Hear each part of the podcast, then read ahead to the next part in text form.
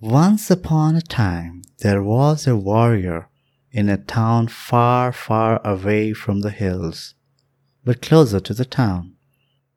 The warrior was greatly revered by the people who never met him, spoke to him, but only know his stories of valor and courage.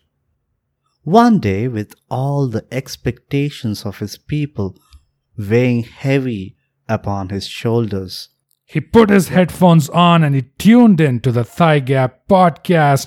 Dun, dun, dun, dun, dun, dun, dun, dun, dun, dun. Welcome, ladies and gentlemen. Welcome, one and all, to the episode number 15 of the Thigh Gap podcast. Yes, it is a Thursday. Yes, there's a new Thigh Gap podcast on. And yes, you're listening to it right now. My name is Bogus Noog, and I'm the host of this podcast. And it is my deep, deep misfortune to welcome the co host of my podcast. Being brute, people, the man you love always, the reason that fuels your enthusiasm to listen to the Tiger podcast. All right, Brood, what's going on? Welcome to the show. Let's get the scorecards leveled. Brute 1, bogus 0. Love all it is, as it always has been. Nonsense it is, that which is always that you speak.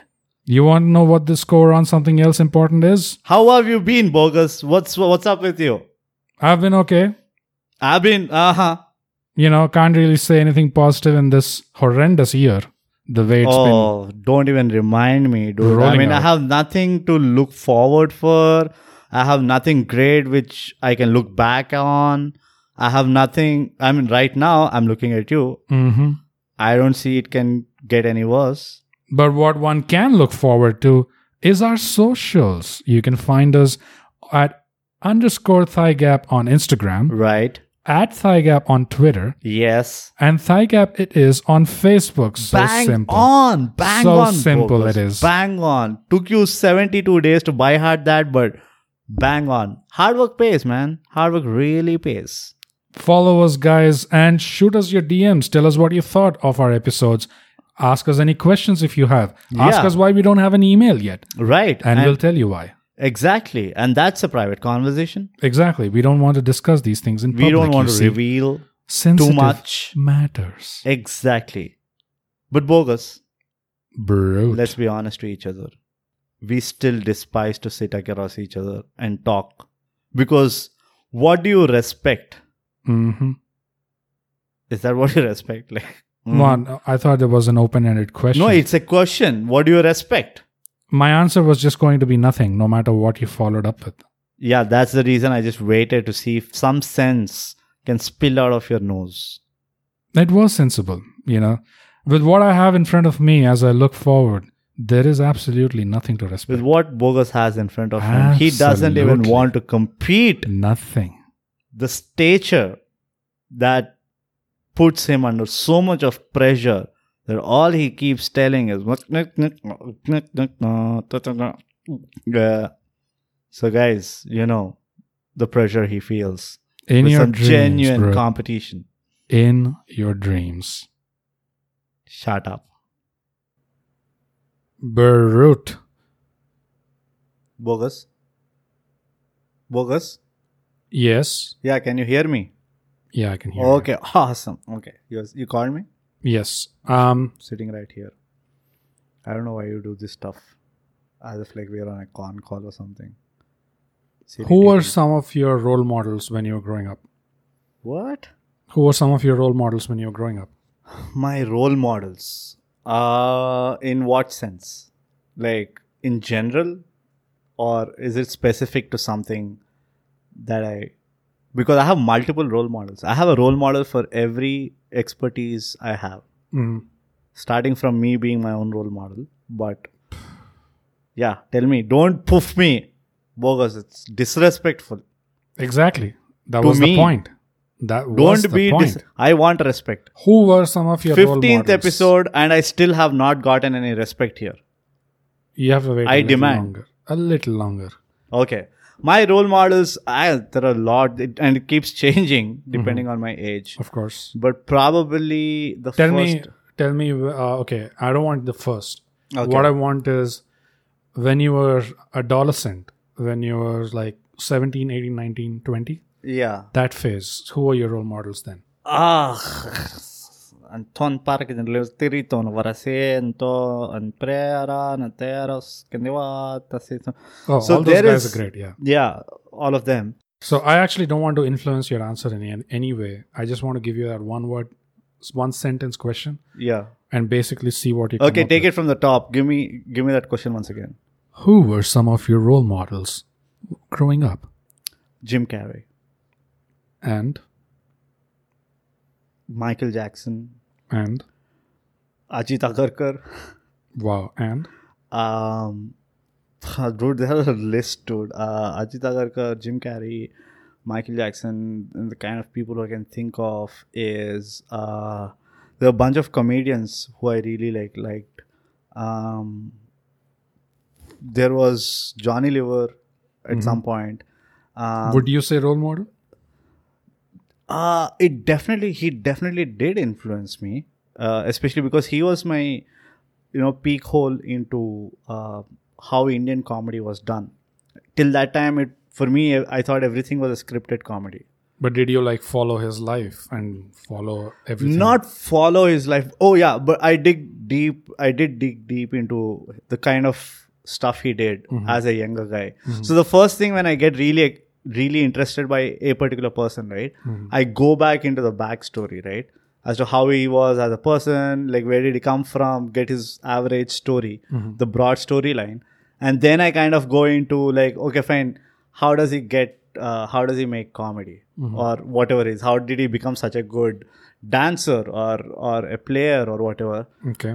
uh, the last the but the longest biggest role model for me in my ca- in my life has been don rickles i Okay. came across don rickles about 6 or 7 years back when i was trying to you know get onto the you know the dark side of comedy that is stand up comedy and uh, i just didn't know how to write a joke Don Rickles, for in case anyone is not aware, is said to be one of the pillars of the art form of stand-up comedy. Yeah, he is one of the. They say if stand-up comedians, uh, stand-up comedians, had amount of Rushmore, then Don Rickles would be one of the faces on it. and he passed recently in re- in the A couple recent of years past. back, yeah, a few years back. Uh, but Don Rickles had a very l- lasting influence on me. Got it. So now that you've given me names from names of people from various walks of life, Yeah. if I had to dis- if I had to ask you to define Huh. your definition, just give me your definition of what a role model is. What do you think about that? It's a reference for me. It in plain simple English. What kind You of are reference? interested in. It, let me complete my answer, Bogus. what Don't kind like, of this is a stop. rapid fire question? This You're is on the not. hot you seat. didn't tell it What to me. kind of question? You didn't put across what that kind of question? read this 49 rules which are there before Sir, you answer my question Sir, answer the question, please. What kind of question? what kind of question what is the kind of question I meant, I meant, what kind do you of reference? remember what you're supposed to ask What kind of reference? it was a reference that made me much sharper and hone my skills No, I mean, Skills. what references are you trying to take? His hairstyle, his dressing sense. no What- no what no are you none of taking? them none of them bogus none of them these are references of of the way he told a joke how he presented himself on a stage references which i could which i could use in my act and i could never use this in my act never never ever never ever never ever No further questions, Your Honor. Okay, so yeah so the references were basically taken on no, but what's your definition of the word role model? Like, what do you think it's, about it? it's, it?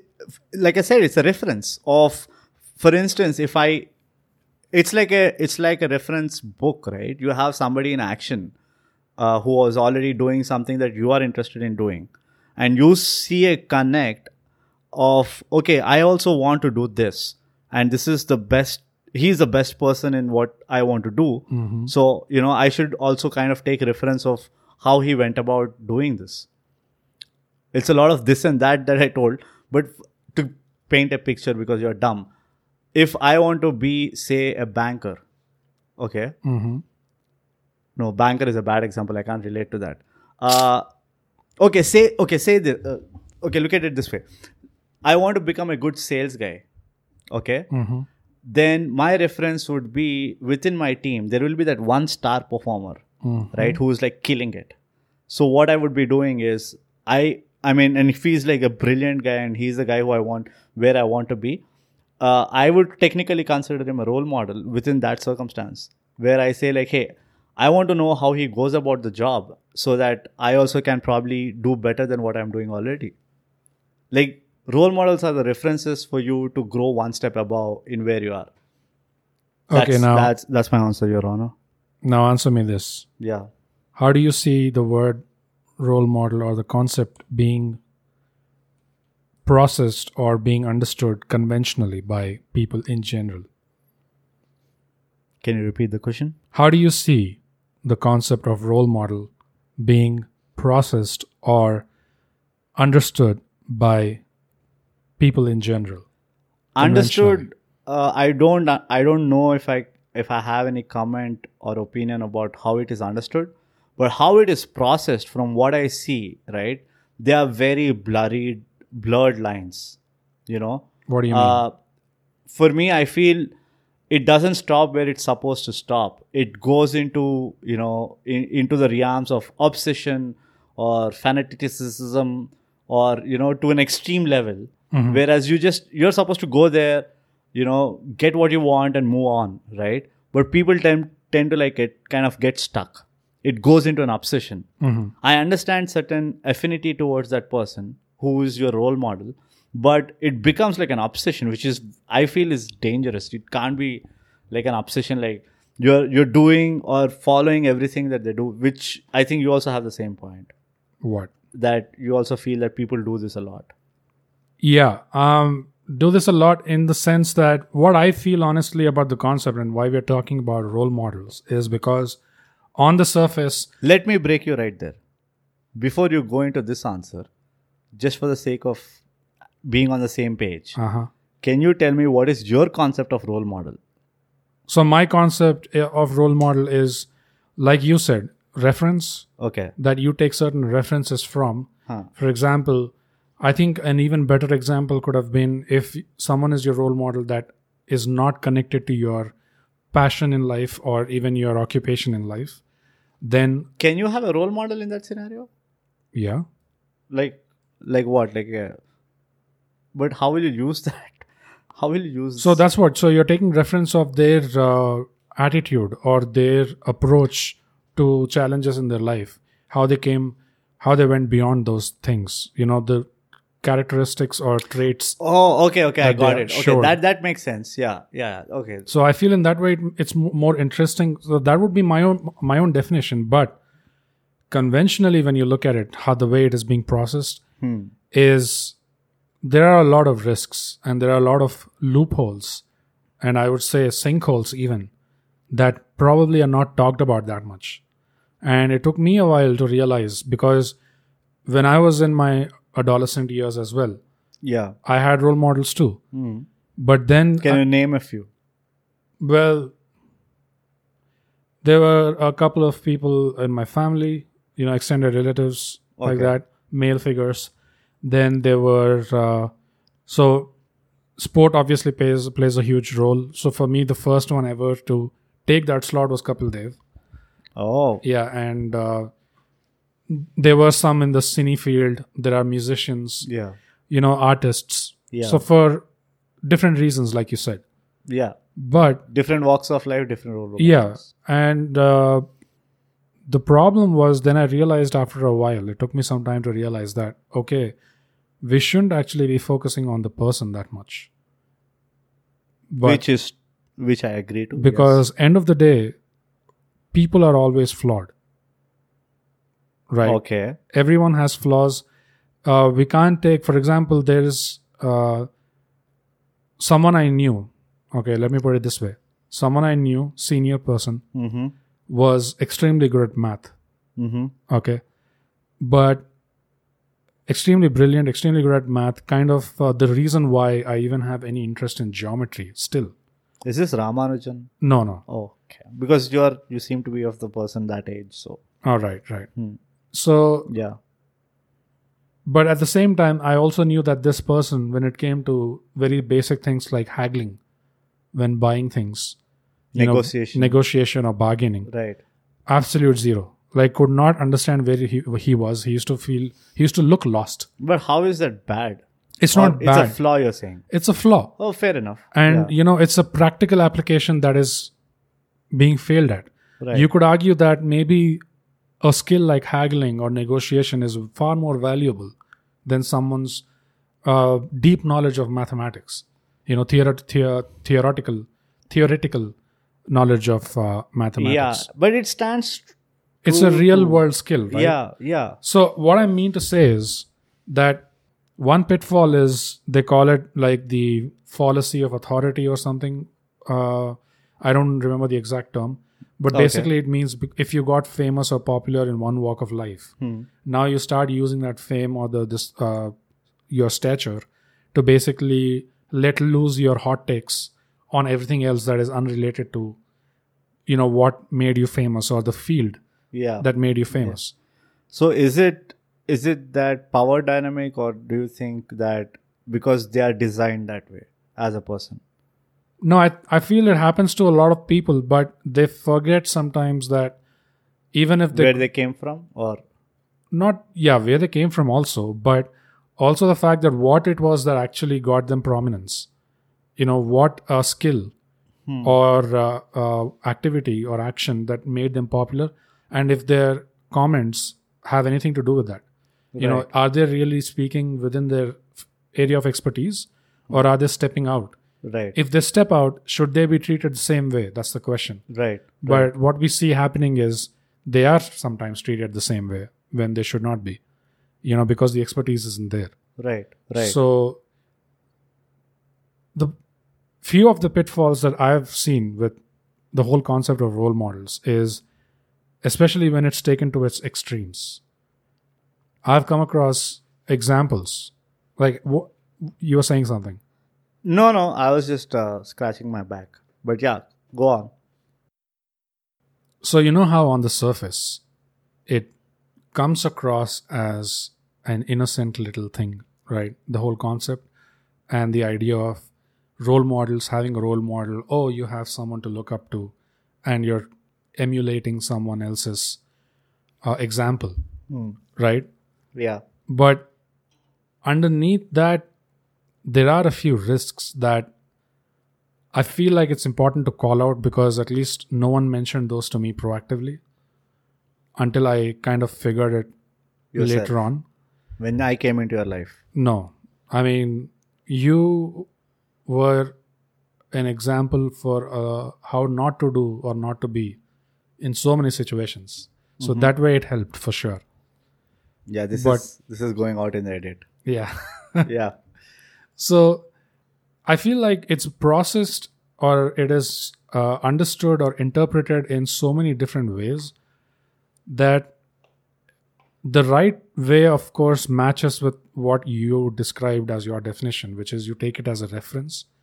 You're just referring to certain traits of someone else right, and you think there is value in that so i'm going to try applying that in my own real life situation and see what happens yeah. The important word there is try. try it's not a compulsion for me Mm-hmm. uh, it's not something that i feel even if i'm not liking it i'll still continue doing it because that seems to be the It's right an way. experiment. it's it is purely uh, you can call it uh, i mean i will go far off as far as calling it a hack Mhm. you know because somebody figured it out yeah maybe you know i might i might do it faster or Yeah. probably i might be take able the to skip shortcut. yeah yeah, right? But if it doesn't work out, it's not breaking me apart. It's Right. not like making me fall apart. right. Uh, on the contrary, I'm like, okay, fine. One one way is negated for me. This won't work for me, yeah, and that comes from the bottom foundational principle that I'm a different person to my role model. exactly. I come from a dis- different circumstance. I can't go down to poverty just to like, like you know, take the same path. It's not about imitating the path, though the definition says that you need to imitate your the way someone does it. But it is purely to take a reference according to me. So I have probably we can go to Oxford and ask them to change the definition of a role model because think- it is kind of misleading a lot of people. I think they use emulate more than imitate. Yeah. And emulate is where you can say it is talking about taking a reference, right? What, what I see uh, conventionally happening is the extremes of how role models, uh, the concept is interpreted by a few people, is where they lose, they tend to lose themselves, you know, in In a delusional world of the role model. well, they tend to lose themselves uh, in favor of the role model. So their whole lives, or not whole lives, but a large part of their life now becomes an active engagement into the life of the the person who their role model is. And uh, what I noticed was they tend to take these surrogate dopamine hits uh, from events that happened in their role model's life and Wait, wait, wait, wait. let me explain that with an example. Yeah, No, no. First of all, stop using these heavy words surrogate, dopamine, Mhm. Hits. hits.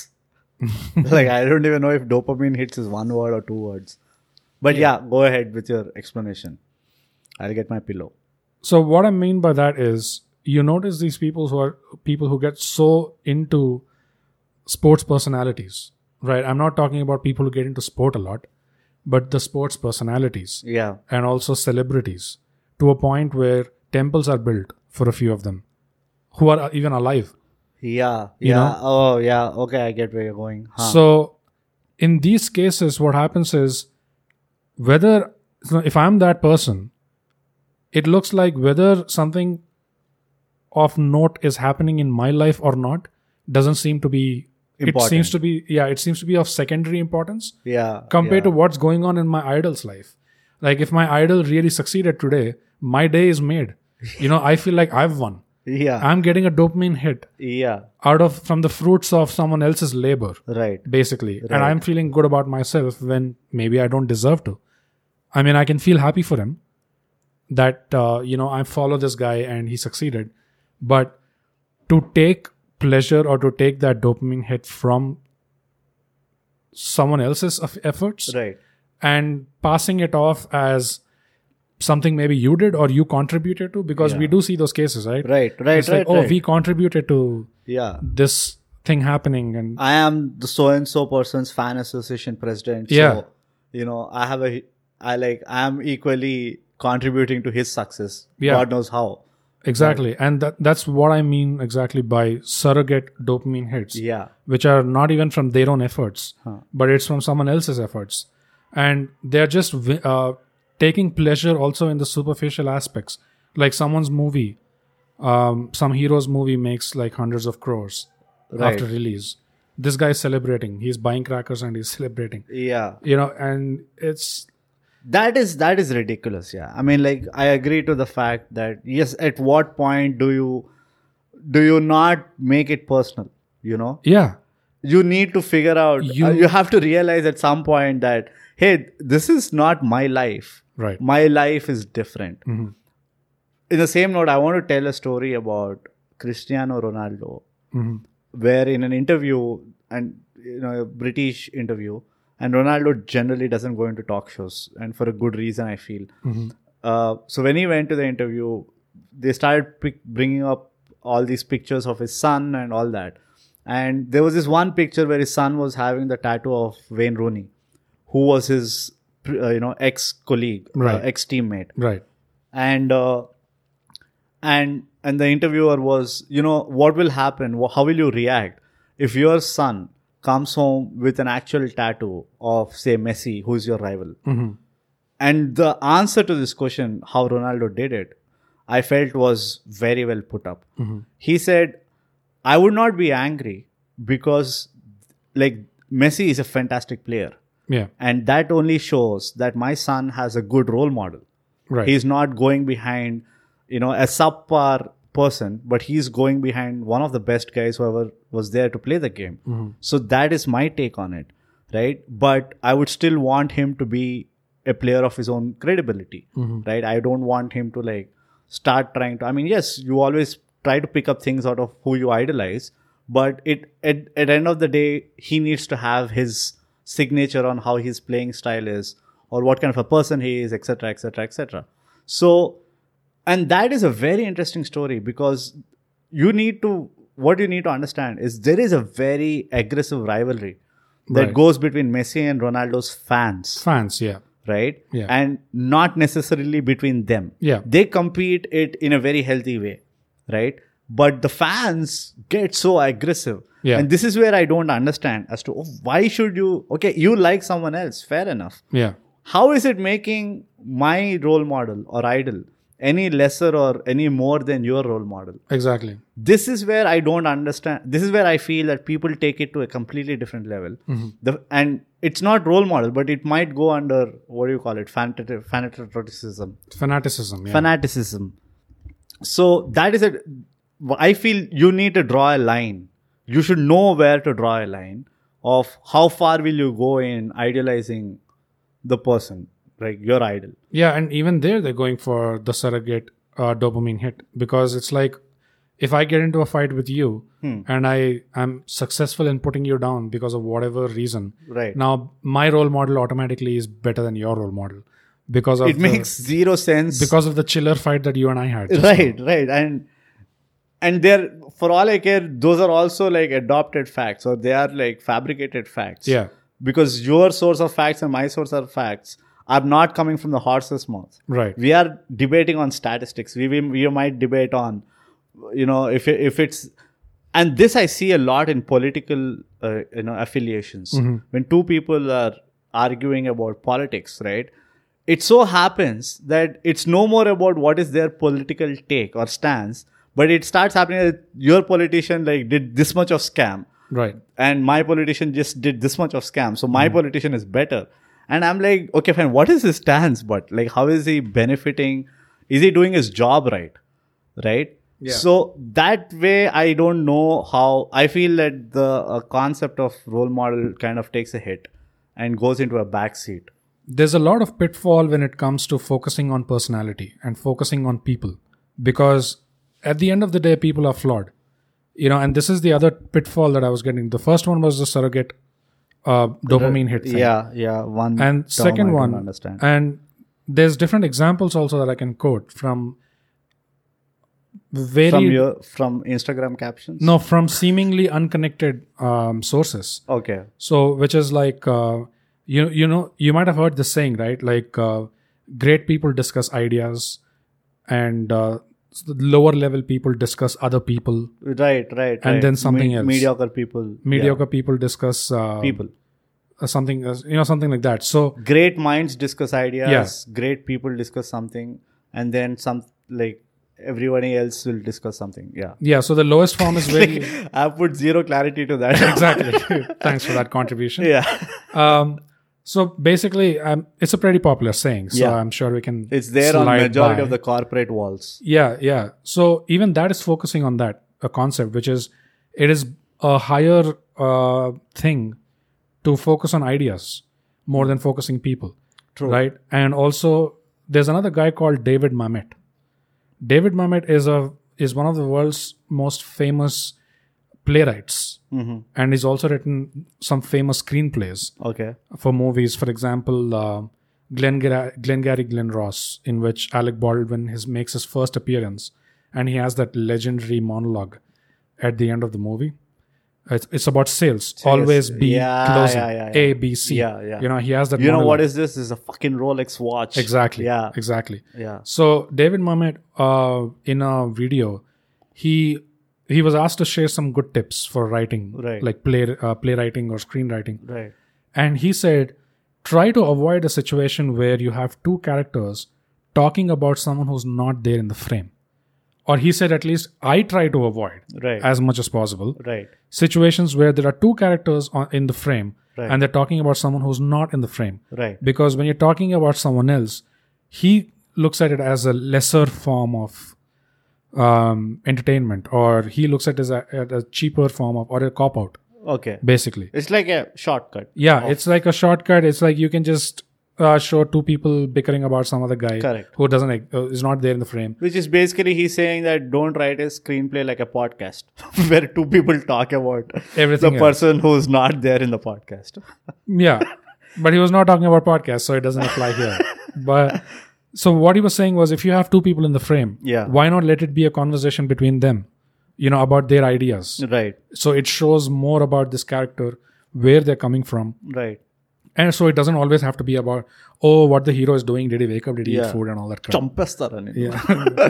exactly. తమ్ముడి చంపాడు So you have David Mamet saying this. yeah You have that popular saying, uh, you know, which great I just minds- decoded Yeah, very well. yeah Uh, so if you look at all of these things and then you look at what happens in the concept of role models at Hmm. least what i've seen conventionally yeah is that it becomes so much about the person there is an obs- unhealthy obsession about the person to a point where they are forcibly they're forced onto a pedestal that is taken very high yeah and i see some very insidious stuff going on there and which I feel bad for the role model in himself or Yes. themselves because they are not even aware of this yeah and the second thing is once they get aware of this right it's it becomes an easy blame game right for ev- the the normal person Mm-hmm. to like put it on that guy exactly right yeah and i feel that how is it his problem like why is it his problem to solve something that you didn't understand yeah which i f- you know i don't know dude like the more i think of it right uh, which is another question that popped into my mind which is like if you're not looking at a person Mhm. or the the person himself and just taking his ideas right what is the difference between inspiration and role model you know because inspiration Mm-hmm. is are also just it's just a snap of an idea that clicks with you right? there's no difference there is no oh, oh you can say that yeah because if you're taking reference from a role model and not focusing on the person huh then what what's happening is you're you're uh, taking in inspiration in the most ideal form you know it's not tainted by any personality or its flaws right it is pure idea that flows through people right like it has always flowed through people since time immemorial. fair enough yeah you know Yeah, so there it's is a difference. it is the proper way of uh, taking inspiration i feel but what's happening rather is the you or yeah you kind extreme focus on the individual of- yeah building such a high pedestal to them like building temples for people who are living you know what's so happening sad yeah what happens as a result of that you know about the stories where michael jackson had to go put 4 hours of prosthetics on his face just to be able to go to a supermarket yeah to a mall and he just wanted to walk around a supermarket. We've heard stories about how Devanand could not go out to take a morning jog in his Yeah. black uh, tracks right because he would be mobbed. right Rajesh Khanna couldn't do it, right you know. And there are s- so many examples of these people. when you said that jogging ka story it was like what would have started off as a leg workout would end up as like a full body workout Cardio. pushing people away Yeah, yeah, yeah. and you're like escaping Yeah, yeah, like, it's such a sad thing, I feel, because these people have turned around repeatedly, time after time, Hmm. and said these things to us, to the rest of us, which is, hey, by the way, I was just like you. I had the same kinds of dreams. right and ambitions. And when I reached that stage, I felt like I was at the top of the world. right But then the next day is when the trouble started. right You yeah know, there's yeah, so many of them that turn around and say this. Right. They pass on the same message. And they also say, when I walk out and I'm mobbed yeah by so many people, I lose so much of my agency. right I lose my privacy. right And, you know, hands and legs go everywhere, like all places. You have so little control when you're mobbed by people yeah and especially if you're an actress or someone beautiful It's so yeah. I mean, yeah, dude. Like that is something that I feel so bad for them. Yeah. Like if I have a principle. Um, you can say yeah. I have a principle that if I ever see a celebrity, right, I will let them be. I am Mm-hmm. I have more the than same- happy Yeah. to see them how they function as a normal person. Right. Than me going rushing to them and say like, hey, can I take a selfie or can I take an Exactly. autograph or like, I mean, it's just imagine it's a very simple thing, right? Like you just went to a supermarket Mm-hmm. and you're not able to do what you went there because there are 10, 15, 20 people yeah around you, yeah you know, asking you favors, which you're not even entitled to. yeah You don't have any obligation Yeah. for that, but there is this undue pressure that if he if if that celebrity rejects one selfie from one person, Mm-hmm.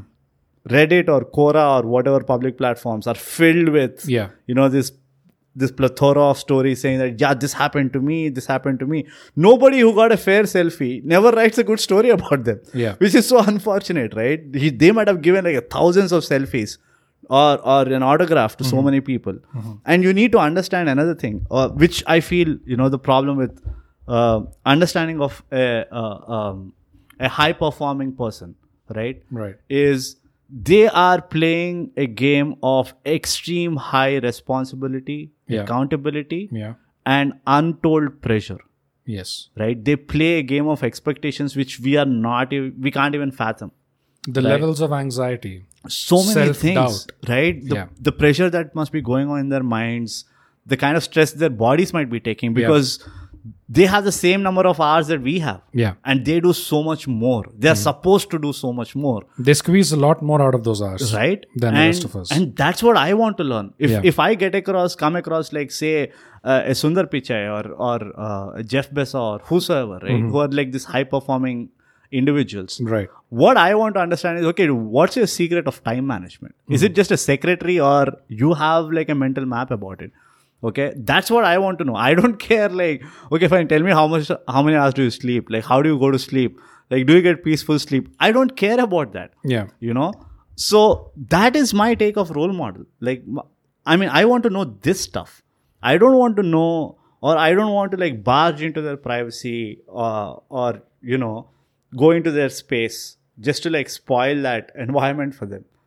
The discomforting thing about that supermarket situation is that we all n- know and understand deep down that the fabric of reality is being broken a little bit yeah when that happens because the kind of reaction you give to just another human being who's just like you right but you're now behaving in a way that they are not just another human being yeah and or or they're actually behaving like a just an, just like just another human being my biggest fear of role model and this is like a real fear of mine Mm-hmm. i'm I, I w- i'm sorry i've been cutting you off no no no go ahead is so when you have a role model right Mm-hmm. it is imperative that you have this big image of him you have this i mean exaggerated Pedestal. image of him right Yeah. yeah you put them on like a pedestal yeah so my fear is, say for suppose, um, uh, so Jim Carrey is my role model, role model, right? okay And I look forward for the day where I'm in a room with Jim Carrey Mm-hmm. and I'm like able to talk to him one on one. If given a chance, yes, I would love to do that. Mm-hmm. But my fear is, what if Jim Carrey is the dullest person I end up talking to?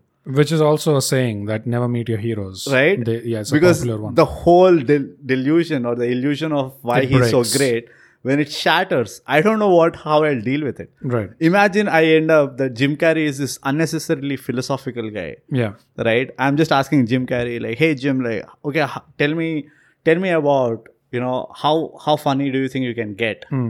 right? And Jim Carrey goes off into some philosophical line saying he that- does do that yeah i mean like imagine happening it to me one on one Yeah. right i'm expecting him to give me this you know profound answers Yeah, Mm-hmm. yeah. but not philosophical answers right and then i end up realizing that jim carrey has a bad breath right right and then i start realizing that jim carrey shakes hands after digging his nose right right I, all these things and then i'm like shit dude like he's nothing like what i thought yeah and my whole you know appreciation of him as a role model for me kind of dissipates I like that Right? example because what's going on in that example is your impression or perception of this role model, yeah which initially was built on ideas and personality traits Right. or things that they did. right Now they're being colored or influenced by his personality, that the things that he did in person, right which have nothing to do with the actions. yeah But just this the the few minutes that you spent with Yeah. him now makes all of that also like get devalued. exactly right Yeah. like how how will i react and that's my biggest fear that's the reason maybe that is also one of the reason to be honest that i my principle is i will not go and stuff my face in into somebody's this thing Right. and i'll tell you one incident which is actually uh, it's not a bad incident so one of my biggest uh, hacks to to be a better skillful person came from anil kumble Okay. it's a very interesting story because so you remember the match where Anil Kumble took ten wickets in the same innings, Yes, uh, who Right? doesn't remember? Yeah. right? And uh, I, I I remember it vividly because I followed the whole innings, bunking my school or whatever. Right. And uh, I was and I had a huge thing of watching the press con uh, the presentation ceremony also Mm. because that's where you know people used to like ask questions and Yeah. they would tell about things, right? Yeah. So, so Ravi Shastri asks uh, Anil Kumble saying that what was your game plan? Okay. At what point you wanted you were you started going behind the 10th, 10 wickets or when did this idea came? Blah blah blah. Right. And Anil Kumble simply said, you know, um, I didn't worry about my weaknesses. All I was all all I focused on was to work on my strengths because Right. that's what were getting me wickets. So I didn't bother about bother about the loose ball that I bowled Mm-hmm. the next ball I was always planning to bowl according to my strengths, which are like four, five variations or whatever, right? Yeah. And that's when it kind of hit me that, hey, this guy makes a lot of sense in what he just said. Why do I have to worry about my weakness when there is no ceiling to my strength? Right. So that happened. Now, cut to like 10, 15 years. Uh, it was a midday flight that I was taking from Bangalore to Hyderabad. And I see this huge figure in front of me uh, at the boarding uh, check in section. And I was thinking, like, why is this guy so huge? He turns around. Guess who it was? Kumble. Anil Kumble, right? is a Very huge guy. simple, super huge guy. he Super does huge like guy. broad frame, like I, He has a daunting presence, actually. yeah, and and he looks taller than how much he looks on the Oh, yeah, screen, right? much bigger, He's yeah. way, and he's just about six two or six one or six two. But he so just looks- yeah, but he still looks like oh god, like this guy is tall. Yeah. So what happened was I couldn't stop from saying because I was that close proximity. Right, Right, Mm-hmm. right. I just started smiling at him when he turned back, and I think he was in a hurry or God knows what happened. Like I don't know in what situation he was. And before he passed me, I couldn't stop myself from saying that can I take a picture? Right? It just came off organically. Right. And I wa- instantly I started biting my tongue like ah I, sh- I shouldn't have done it Because, you saw him rushing. yeah he was rushing Right. already there was some kind of a conversation I, I mean he was there for some time he was there for a good five ten minutes Okay. which is a long time at a check-in counter especially for a vip right Yeah. so I'm, I'm sure there was some altercation or whatever Right. and he was like not now and he went like 10 5 steps ahead and then he turned back and he just said okay come that's all he did Right. and obviously i went and took the picture he just g- he didn't like s- i mean he just gave that smile and Yeah. he was very polite about it but I, f- I i kind of felt like dude i shouldn't have done it Yeah. you know it's i felt i kind of felt guilty that i went behind it for what right and if i would have been any kind of you know if i would have been too rigid about this guy just because of that incident i would have devalued the biggest lesson he taught me unknowingly Right.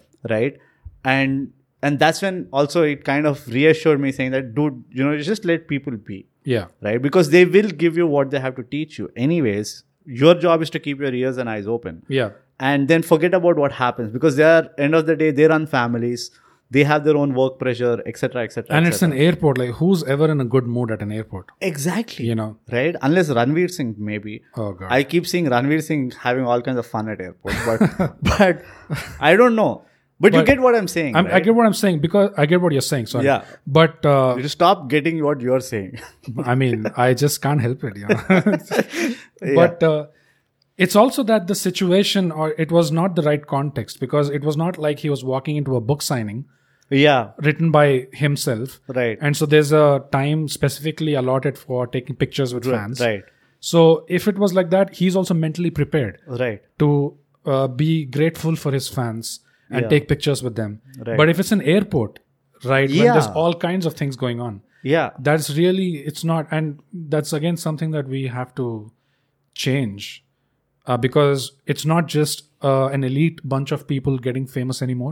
right It's also the everyday people that are getting famous because of the internet, and you know this can't go on too long. Yeah. If this is going to be the norm, where tomorrow all of a sudden some unknown person is going to skyrocket, you know, and see we have examples of that A Like- lot of examples. like look at that guy um what is he called bhau that guy who Hindustani Bhau, hindustani bhau Yeah, yeah. he's a normal guy yeah. Yeah. he's a guy who eats gutka or i don't know if he eats gutka or pan or something Well, but yeah. he he looks like a normal guy he looks like that guy who i can relate to because i grew up in a maharashtrian lane Mm-hmm. anybody in my lane spoke the same way or speaks the same way he spoke Right, Mm-hmm. he right. speaks right so i can relate with him saying that yeah, I, I can make sense of how he must be at home. Right. And today he's giving press conferences, bloody he's giving you know political opinions. He's like gone to a different level, right? Yeah. And I was thinking, and I think something recently happened where Instagram took down his account or something. Uh, I guess I'm not following up on that. Whatever, like uh, the news, I, I I think it would be great if people can correct me. I think his Instagram account was taken down, Mm-hmm. right? Um, and there was a press conference post that, Mm-hmm. and I was thinking to myself that why, like, why are we putting him on a pedestal?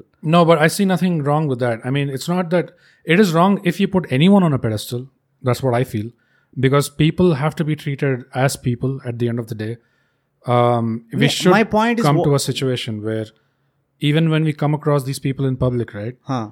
Unless the situation or the context is appropriate for that kind of an engagement or, you know, hounding them, Right. we should not do it uh, or but that's a very uh, lofty idealistic thing but another great example that i wanted to bring up was uh, dhoni so what happened in dhoni's life Anything that you talk about Dhoni is a great thing.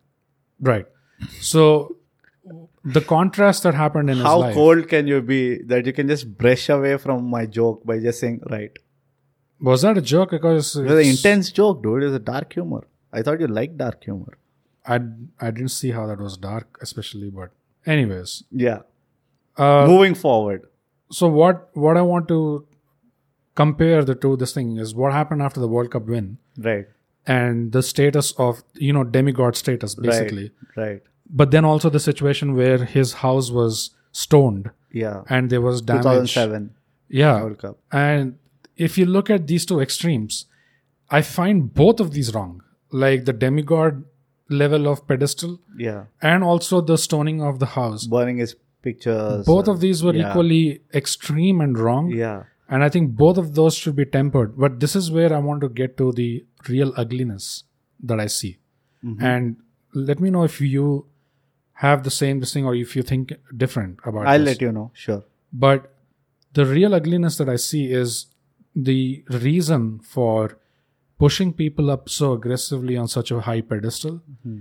is also self-serving for the people in some way it is a kind of uh, escape mechanism where i'm Yes. going to put this guy on a pedestal so high his achievements are my achievements and if he does something wrong then he's answerable to me like i'll rant off about him Yeah. i'll yell Yeah. at him or all that stuff so basically he's a punching bag or he is a dopamine source Yeah. you know whatever but what is going on in your life are you taking any leaf from leaves from their book and are you making your life better your situation better that takes a backseat no one cares yeah yeah they become like um, you know they are it's it's very inhuman you know at a level yeah you know what i mean it's i mean dehumanizing yeah like which is why i have a lot of uh, i don't know if i can say that but i have a certain amount of sympathy to all those people who became celebrities out of nowhere yeah right? Like for Dhoni is a celebrity out of nowhere, right? He Yeah. was, I mean, everybody knows his story. Like Yeah, he's TT collector, blah blah Right, blah. Then came, didn't do well, skyrocketed to fame. Mm-hmm. And I feel like, and this guy is a simple guy. He has money to do it, so he's doing it, which is fair. Same thing with Shah Rukh Khan.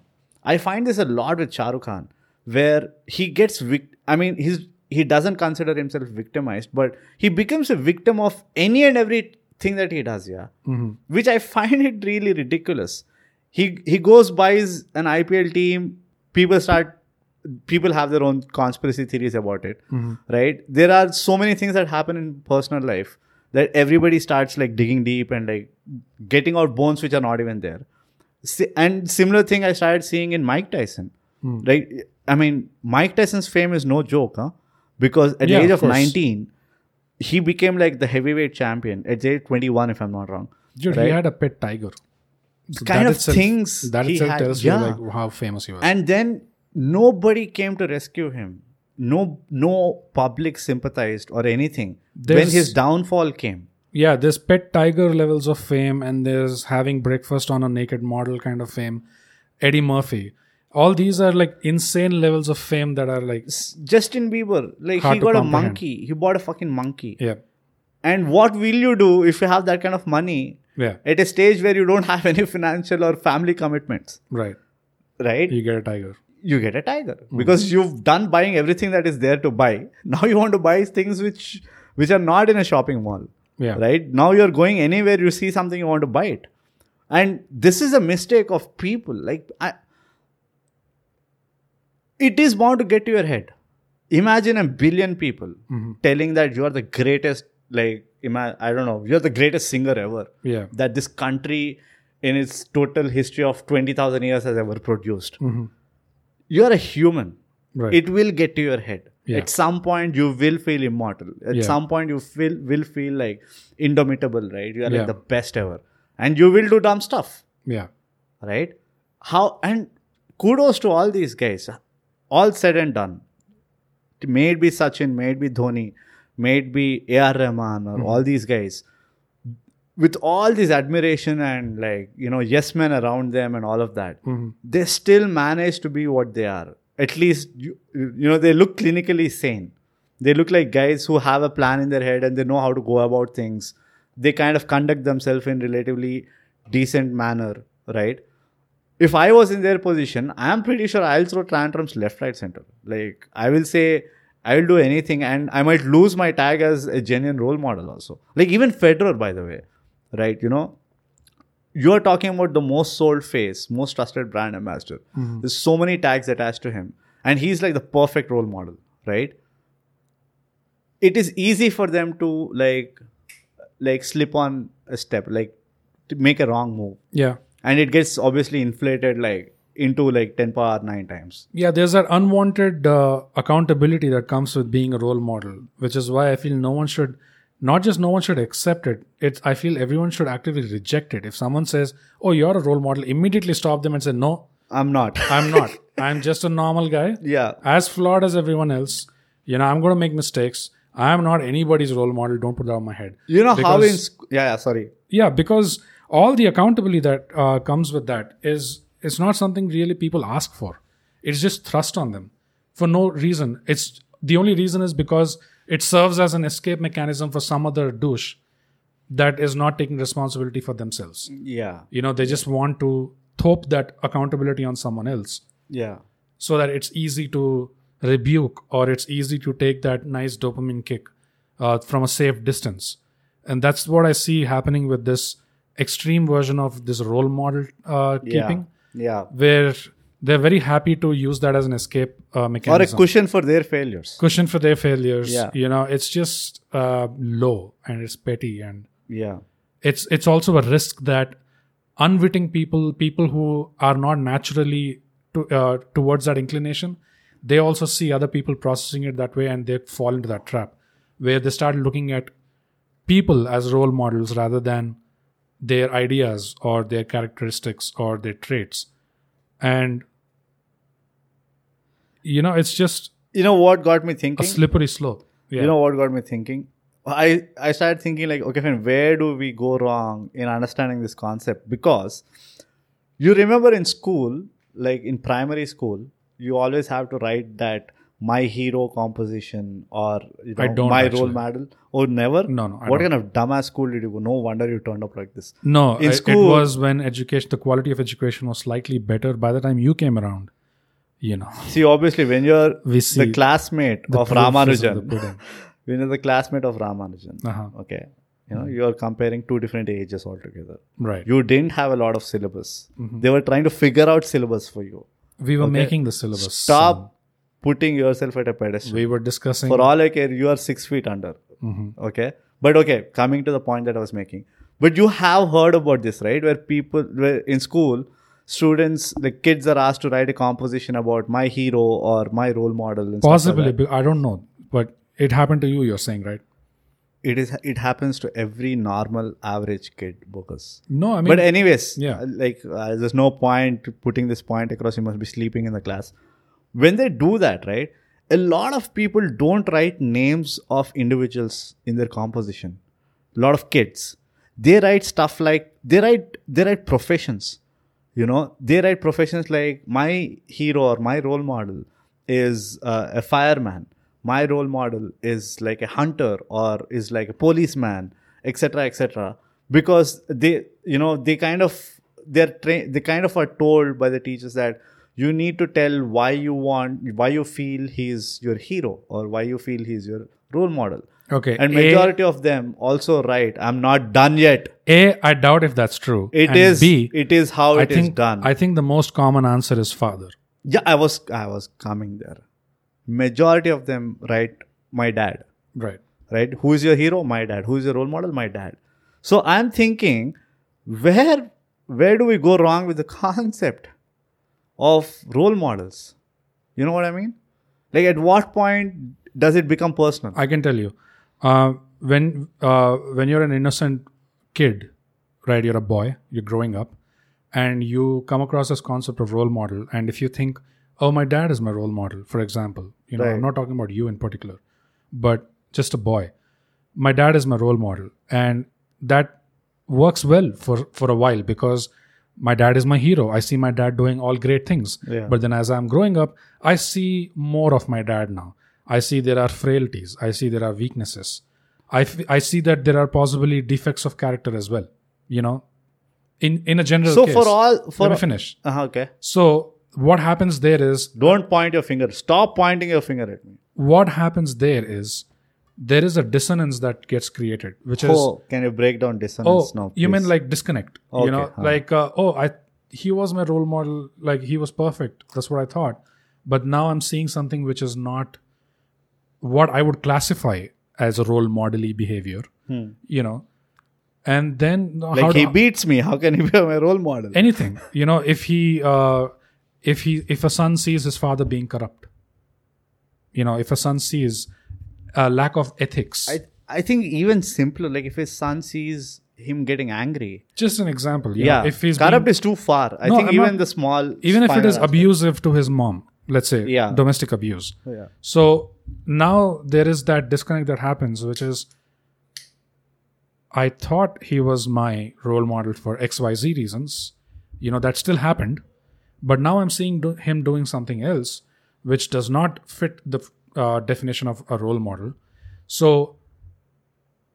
was he ever my role model or should he still be my role model for the good things that he did or is this whole role model thing itself bogus that is where i wanted to check out if that is true right then the whole concept of role model will is thrown out of the window but what is happening here is the concept of role model is becoming personal you know uh, and when i say personal uh, you're mixing two worlds in the con- under the same umbrella like like you mentioned somebody your role model's life achievements are your life achievements yeah right how is how are we ending up there is my question yeah why isn't it easy to understand that hey i'm a different person to him right uh, i have a different background to him there's so many things which are not the same right at any image in, in i mean maybe there is an exception where it is almost the same right but majority of the things are not the same so my job or it's obvious to pick on things which i can inculcate rather than me trying to imitate this person and in the process of imitation i start trying to live his life yes where I start living his birthdays, I Yeah. Mm-hmm. start celebrating his anniversary even though I'm not married or whatever, right? And he buys a Hummer, I'm happy for some reason. yeah Where does how do we how how do we take that wrong turn? Like how does it go into that direction? Is when my when you say personal i take that to mean as because it is because persons are involved in this conversation or in this uh, outlook it is person heavy you know it is more about the person than about a characteristic or a trait it is more about that person now the Right. obsession is more there so you're saying that it's more about the source rather than the outcome? No, I'm saying it is more about the channel than what is what is being channeled. You know, for So example, you're saying it's more about the TV than the show. no, I'm saying it's about it's more about the radio than the frequency it's catching. Okay, so you're saying in another way, in other words, that it's more about the washing machine than the clean clothes. No, what I'm saying is it's more about the kite rather than the wind that is blowing that causes the kite to fly. Got it. Got it. Right. So Stop laughing. So you know, what the was I moment even you start saying? laughing after a good You joke. caused me to forget what I was what I was even saying in the first place. Like, whenever you laugh at your own joke, right? The essence. I was not laughing at my own joke, by the way. I was laughing at the bit.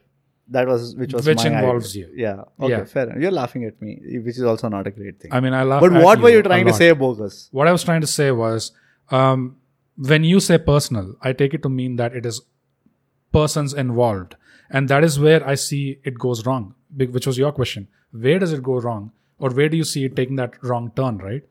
The very concept of role model, and it's very important we pay attention to the words that are being used because, in some way, the words fix the meaning or the significance. In some ways, Yeah. the word, the words themselves lock down on what it means. So when you say role model, the words themselves are focusing on a person. It is not a role ideal. It is a role model. But so, isn't role model a synonym of ideal? I don't think so. What is the difference? Role model, you know, role model is it is a very personal thing. Like you always imagine some individual as okay, your then role what is model. ideal? Oh, you mean IDOL? Yeah. Oh. What do you think? IDEAL? Yeah, I thought you meant No, ideal. that's ideal. Yeah. I said idle. Your What is the- pronunciation, bro. The lack of spoken English classes, you know. So Bogus. I have to Stop- accommodate for Stop blaming. flaws, because you're also a human at the end you of the day. Mm-hmm. need to go to a ENT specialist. Okay, make a note of it. The next time you point a finger at me, you better make this note and then do it. right. I made a note, and now I'm pointing a finger right at your face. Stupid little face. Okay, Feel pointing the done. threat in the silence. But okay, now coming back to the point, which you Yeah. conveniently digressed. Then what is aren't idol and role models synonyms? What is the difference if they are not? I think idle is you're not really looking to take any examples or leaves out of their book. Idle is just who you idolize. You just like admire them and they leave- are at a leave it to that. distance. They are at a distance. They are not on your level. They're out of your league. No, but people say that, right? He's my idol to become like a great actor. He was my they're out of idol. they're out of the league. They're automatically pushing this person out of the league uh, when they say idle. And what happens when you push them out of your league? Even though the reality or the truth is, even that person is just a human being such as yourself. If that person applied themselves in a certain way and achieved something, that means even you can apply some apply yourself, figure out who you are, find your strengths, and achieve something on your own. So you're saying that's a better concept? Idle Yeah. No, no, no, no. What I'm saying is, in idle, there is that distance caused. You're pushing them apart. How is it wrong? You know, if you say someone is just a great actor, Right. you know, he's a good guy, he's a great actor, Right. then you're appreciating their craft. Fair enough. You know, but if you build a temple for that guy, no, no, no, no, no, no. I'm not going to extremism but of idol idols. is literally what. Come that on, means, right? idol can also be. What do you think are some- there in temples? Okay. Idols, Oh, come on. There- See, claps. I will f- slaps. it's not claps. It slaps to your face. What, what what I what I'm referring to here is see there is this concept of respecting a person for what he has achieved in Mm-hmm. Yes. your same in what you also want to achieve in right? your li- walk in of your life. walk of life Yes. right so you respect them why because they have shown you a path Yeah. directly or indirectly Yeah. and it's a form of gratitude or you can say it's a form of respect or whatever Mm-hmm. so idols are so for me don rickle is my idol Mhm. right how is it wrong it is and i am putting him at a pedestal saying that nobody who i ever came across in stand-up comedy came even close to what don rickles did on a stage with humor right it's a big statement Can I answer that question? I, I gave a statement. What question are you answering? Don Rickles is my idol. Right, So how is it wrong? right. So the pitfall or the trap I see is where you yourself stand to lose. Because if you use the word idol and if you accept and agree to that, to let it s- sit in your mind that this guy is your idol, tomorrow, if even though Don Rickles is not alive uh, at the moment, but let's say if it was someone who was alive, right? Let's say Don Rickles himself is still Take alive. Jim Carrey, okay, just for the sake Don of the Rickles, conversation. let, us just uh, give a longer lifespan to Don Rickles. Fair enough, Why which not? he deserves. Yeah. So let's say Don Rickles is alive and tomorrow he comes, Comes in to front my of you. house. Yeah, He comes to your house. yeah. Uh, not comes to your house, but you happen I to bump run- into him. You bump into Don Rickles. Right. if you use the word idol to yourself, Hmm. the more you use that word to yourself, the harder it would be for you to have a normal conversation with the guy when you run into him unexpectedly. Who loses out of that Mm. Hmm. I don't, situation? I don't think so. I, I think so. don't. See, for example, it's a subconscious programming. It is self-programming. I, I'll give you an example. Um, when Chris Rock, Uh-huh. right, who idolized, idolized, you know, Eddie Murphy, okay. right, when he bumped into Eddie Murphy, Mm-hmm. because he was his idol, he wanted to give his best performance, which actually pumped him to be better than what he normally is, Mm-hmm. which pushed him. So I think it's a matter of perception. It It's a is. matter of how you take that whole Yes. concept of idolization, right? Yes. and this is where I have a problem, and I'm I'm going to quote a cliche which I've told it time and again in our conversations. As you always do. The problem here stays in the language. The concept of, I mean, the whole thing with these vocabulary and shit, right? It it gives too many meanings to the same word, and it's how you use it or what meaning you choose to use. For me, idol is someone who I look up to and I respect. It's not someone who I'm pushing away from my reality or Right. or the reality of where he his stature or stance is. So that's and this is my subjective take. I'm not Right. saying this is a normal take right, right. whether it is with- whether it is to be taken into consideration or not is purely somebody's you know prerogative So that's what I'm saying. I was talking in the more conventional sense. yes so uh, but i don't think um, idols generally see good guys smart guys right are always looking at for these opportunities of meeting their idols so that they go a step further So, if there are a s- bunch of smart people who process and interpret the concept uh, in the right way, then yes, there's nothing, I'm not saying anything against that. But when you see that a vast majority of people are absolutely processing it in the wrong way, and you see it every day, then you can definitely say that there is something wrong going on with this concept. And like you said, it is the problem with the language itself. yeah And that's what I was trying to get at. The very word role model in itself is flawed, I feel, because the word focuses on the individual rather than what they did or why they are well known. which is which i agree to and that that that is a different problem altogether which Yeah. we might cover some other day as to how do you actually make the best use of language you know Yeah.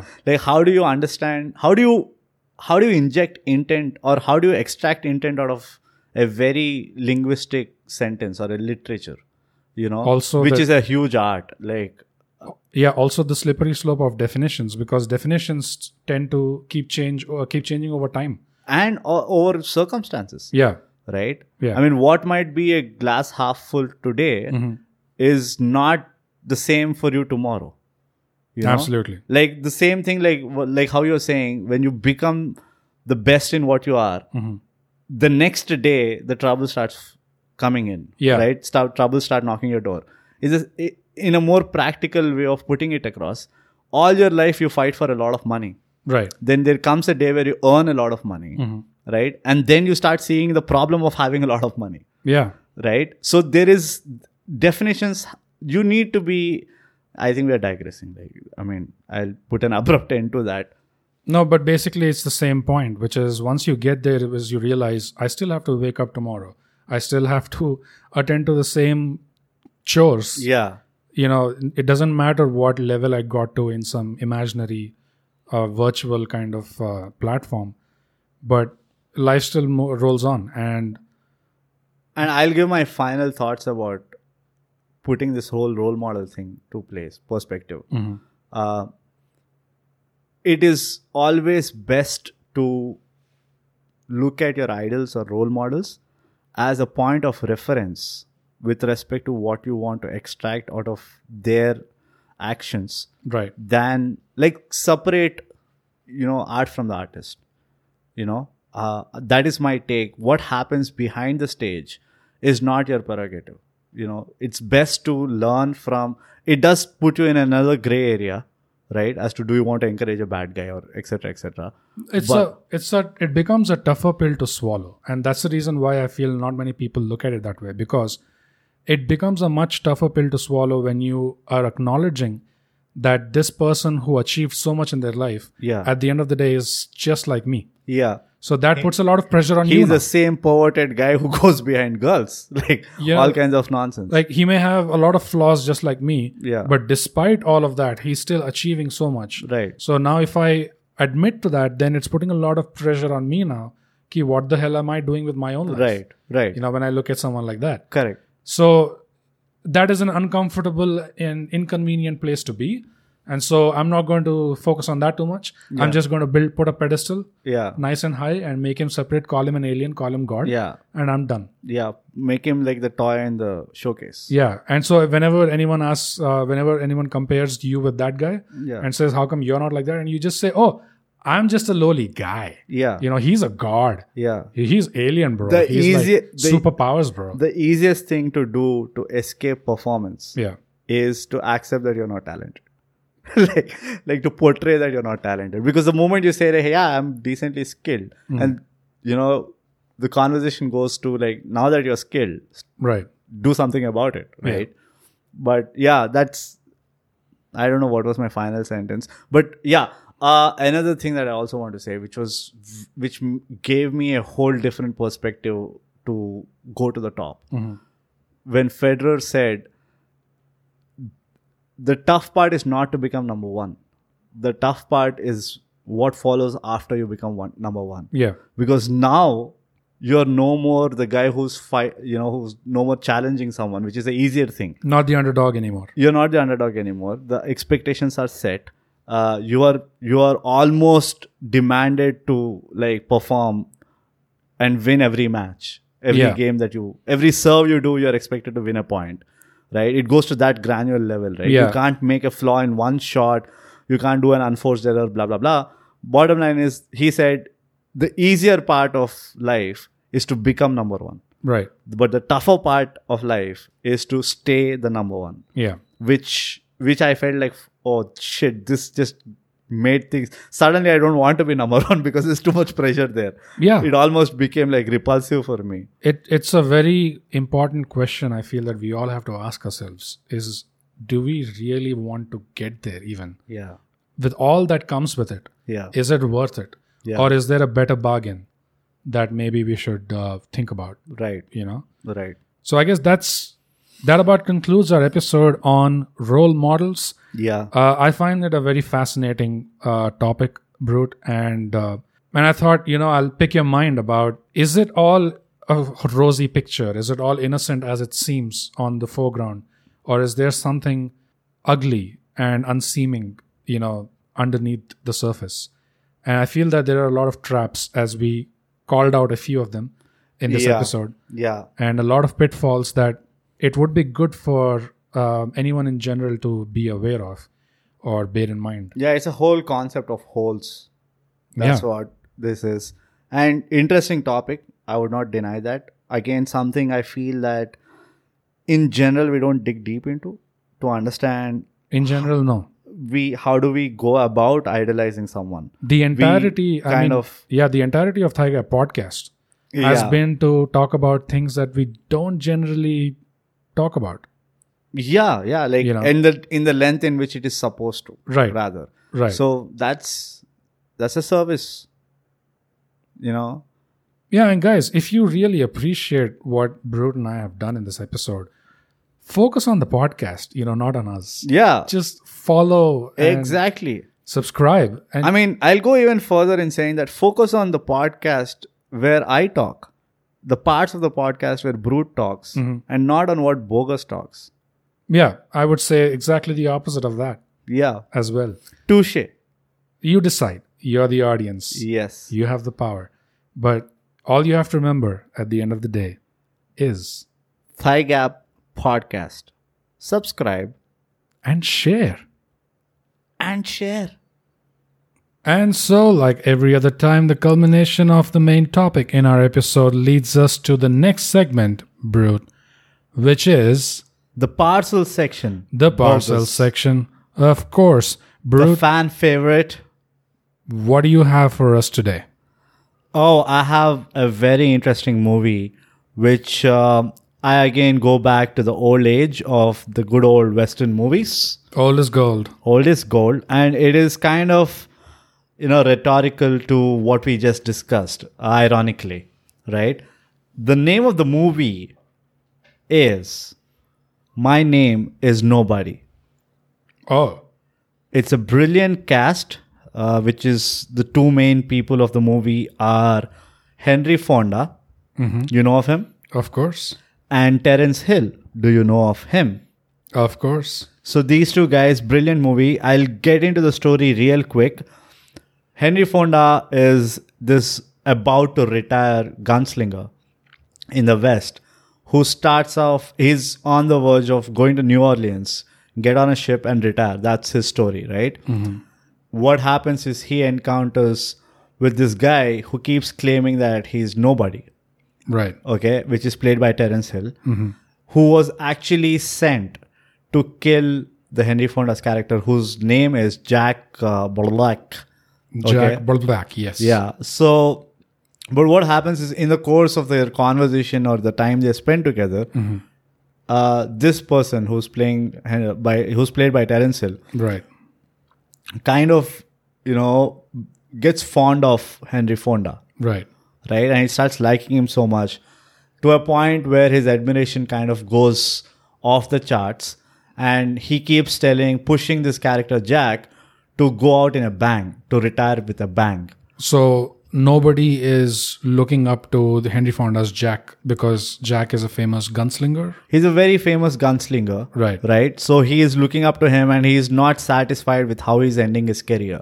So he keeps pushing this idea of, hey, you, you have to go out in a bang. You can't just go out. You're one of the greatest heroes ever. Yeah. that the West has seen. So you need like a big bang ending uh, to a point where he convinces uh, the character of uh, Henry Fonda to fight like 150 rogue uh, or what you can say is uh, it's a gang known as the Wild Bunch okay. who are like 150 gunslingers again and he somehow convinces him to like take them head on like Right. single-handedly Uh huh. and uh, he falls for that and henry fonda says like yeah let, let me do it whatever like i am a man who's retiring as good as dying or whatever Right. so so he actually takes them and he wins that battle right but the movie doesn't end there i don't know if i can reveal the climax Would it spoil the movie for someone? yeah obviously because it's the E Then climax don't reveal it, bro. Right. So you, you- Damn. dude, guys, check it out because Terence Hill is known for his goofy acting in the West. Like he brought the comic element into the Western movies, right? And he's a great artist. Very, uh, uh, I mean, a lot of people don't know him, S- but I find him to be a great actor. Uh, Henry Fonda obviously is one of the greatest actors from back in the day, right? So it's it's a good equation to see the chemistry between a guy who doesn't like someone always at his tail, Right. Right, and at the same time, this guy is not leaving him, and he's kind of basically pushing him for a bigger cause, right? He's kind of pushing him to deliver something that Henry Fonda never thought of delivering Right. right so how that uh, chemistry works and how it actually ends which reveals why this guy was actually pushing or going behind uh, the character of jack the best gunslinger the west has ever seen Right. is a beautiful beautiful ending so that's my recommendation my name is nobody it was made in 1973 or something like that uh, it's a color movie and you can find it on youtube so it's easy to watch Awesome. Awesome. Um, for my parcel this week, I also have a Western movie what and something else that's similar. Henry Fonda is also involved in this one as well. what I know, right? yeah Um, So this is a movie called Once Upon a Time in the West, and it came out in 1968. It is a spaghetti western movie. What is a spaghetti western movie? I'm glad you asked, Brute. Uh, oh so shit! Spaghetti westerns were a genre of movies where the western cowboy movies were being made in Italy because the topography and the houses, etc., Suited. suited um, the old west, which they could they found it hard to replicate in America. Uh-huh. So, but they found it a lot easier and cheaper to Shoot it in shoot Italy. that in Italy. Okay. So Interesting. These movies were called spaghetti westerns, and they were directed also famously by an Italian director called Sergio Leone. And if you Mm-hmm. if that name rings a bell, that's because Sergio Leone directed The Good, the Bad, the Ugly, Oh, Yeah. I knew that. and also the Dollars series of movies with A Clint few Eastwood. dollars more, fistful of dollars. Exactly. Intense. Exactly. So Sergio Leone made this movie as a contrast to his earlier spaghetti westerns, which were more fast paced and more action oriented. This one, though, is more slow and it's more meditative in its pacing. Mm-hmm. So it starts off this barely. Wait, Sergio Leone is the director of this movie. Yeah, he's the director. Do you know who's the writer of My Name Is Nobody? Who? Sergio Leone? Yeah. Wow. What a coincidence. Exactly. What a quinkydink. Yeah, b- uh, but it, it was directed by somebody else. It's Tonino Valeri. Right, right. I don't know if he's a famous director. But or again, an Italian guy. So that- Italian that, guy, was what was going on Yeah. with the spaghetti westerns. It cost Hollywood a lot less, the Hollywood studio system, not. yeah. to shoot these movies. But it did give a lot of employment for Italian guys. a lot of uh, employment in Italy, what you see happening in Vancouver these Yeah. days, uh, in Canada. But you know, it's uh, it was a huge boost to their film uh, fraternity, Right. and uh, Hollywood also stood to gain a lot from the cheap production because the returns were huge. And so in this movie, um, like I mentioned, right, there's barely any dialogues. There's very few words spoken, but and also you don't see the action coming. All of a sudden, it erupts into violence, Yeah. and then it calms down again. Yeah. That seems to be the theme of most of those Western movies. Right? Although, yeah, although the other spaghetti westerns were a bit faster paced, this one is a little bit slower. yeah. And it starts off with the main character Charles Bronson's reveal. Right. Um, and y- if you know Bronson, you know he's that stoic, stone faced protagonist. Not too much said, not too many expressions given. You basically are wondering what is going on in this guy's head. Also, just to give an insight, I'm sorry I'm butting in, but this deserves to be told out.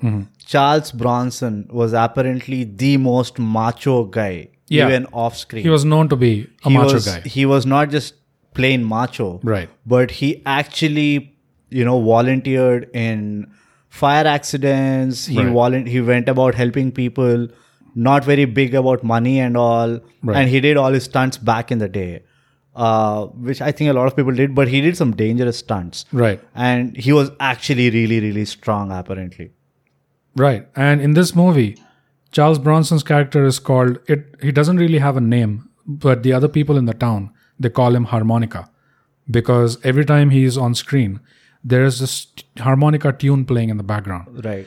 And it's become so famous with the movie, of course because the music of the movie was composed by none other than Ennio Morricone. Same, same with my name is nobody. Right, because he was composing the music for all of these spaghetti western music. Yeah, so for all of you guys uh, who don't know this particular music director, a little more trivia, a little, you know, drawing a parallel to you. Mm-hmm. Yeah. Yeah, Hans Zimmer. Hans Zimmer. So guys, uh, for you, for all you guys who don't know Ennio Morricone. Morricone, right? He is Hans Zimmer to the power of at least hundred. Oh, yeah. back in the day, Oh yeah. anything he touched was gold. So he was called a harmonica because no one knew what else to call him. Yeah, And there's a lot there's a lot behind this character. He comes with a deep flashback and he's basically out for revenge. You know, and uh, he's out for revenge against something that happened uh, in his childhood. And there's also the main plot of the story revolves around this town that is being built out in the Wild West, and a railroad is being built for that town. Now, a little bit away from this town called Flagstone, there's a piece of land called Sweetwater, where it's a natural source of water. yeah, So someone anticipated ahead in of time that the trains might need the water to clean and you know the maintenance. so right. they start they invested in that land and they also anticipated that the railroad would go through this piece of land. right. So they invested ahead of time and they were going to reap a huge benefit because of that. Right, But the railroad tycoon who got notice of this right, sent his goons to intimidate and The get- person procure the who- land, encroach the yeah, the person who owns the land. So he sends his goon. His goon is Henry Fonda. This movie made a lot of waves because until this movie came out, Henry Fonda was known as the blue eyed superstar who could do no wrong. Right. And he rejected the movie, actually. Huh. And uh, so Sergio Leone tried to convince him to accept the movie, but he didn't. So then Henry Fonda went and spoke to Eli Wallach. Eli Wallach is the guy who plays Ugly in Good, the Bad, the Ugly. Uh huh. So he told Henry Fonda that this will be the best time of your life. Go ahead and do it. Uh huh. So that's when Henry Fonda accepted and he came dressed to the set, full dark features, dark Yeah. eyes. And immediately Sergio Leone said, Sergio Leone said, No, no, I want the blue eyed guy. Right. Remove the contacts. Right. I want you to be the blue eyed guy. And then I want to show you doing some horrific stuff. Right. And it was a huge thing when it came out because nobody looked at Henry Fonda in that angle. And the As a villain, basically. as a villain and the kinds of things he does in this movie it came as a huge shock to people and that became a talking point as well for the movie so henry fonda is a goon he becomes an antagonistic force for charles bronson's harmonica and it turns out the politics around the railroad and getting that whole sweetwater land in control was not the only driving force for harmonica there's also a woman played by claudia cardinale uh huh.